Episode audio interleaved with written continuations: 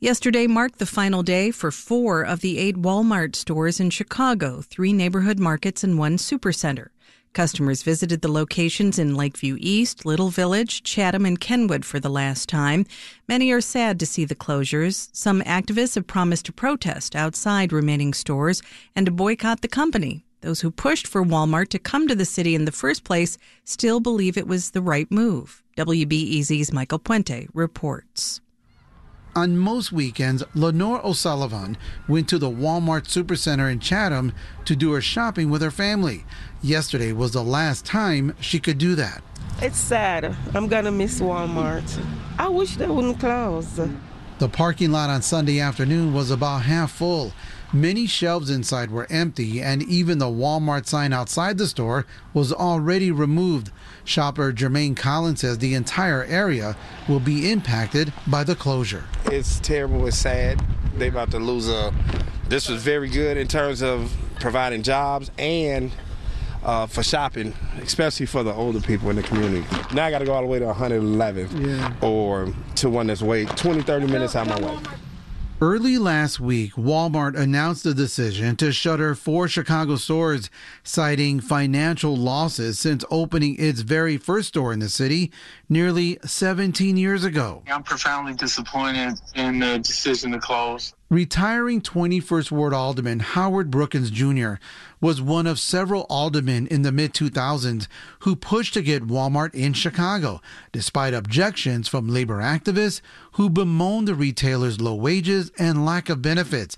He says bringing Walmart into his ward back then spurred other retailers to move in nearby, including Lowe's and Home Depot. I always believe that business begins business. And one of the greatest deterrents to crime is for people being meaningfully employed. I still believe that it was the right move as exhibited by the outcry of people who were disappointed that the store is leaving. Even those people who were firmly against Walmart But just as business attracts other businesses, Brookins now worries about a domino effect. it has been increasingly difficult to get these retailers to take a chance on the urban area. And now that people are talking about boycotting, you have to think that other CEOs who have these national brands are thinking, uh, if we can't make it, do I want to take the hit of our reputation if we should have to close another store? Longtime community organizer Madeline Talbot was one of those who objected to Walmart coming to Chicago. In the 2000s, she was the head organizer for Chicago Acorn. Her organization and others successfully pushed the Chicago City Council to require Walmart to pay a higher minimum wage with benefits, but that was ultimately vetoed by then Chicago Mayor Richard M. Daley in 2006. In Talbot's view, Brookins and other Walmart supporters in the city council should not have let the retailer in without conditions. I would say they were dead wrong. They should have stuck by the effort that City Council did vote in favor of to set restrictions on Walmart, to require them to pay a living wage and full family health benefits. With Walmart's decision to keep four of its other Chicago stores open for now, Talbot hopes the city doesn't provide new incentives. I wouldn't give Walmart a dime. I would require that any stores that want to locate in the city of Chicago, in order to locate in more lucrative areas, need to locate in areas that need them.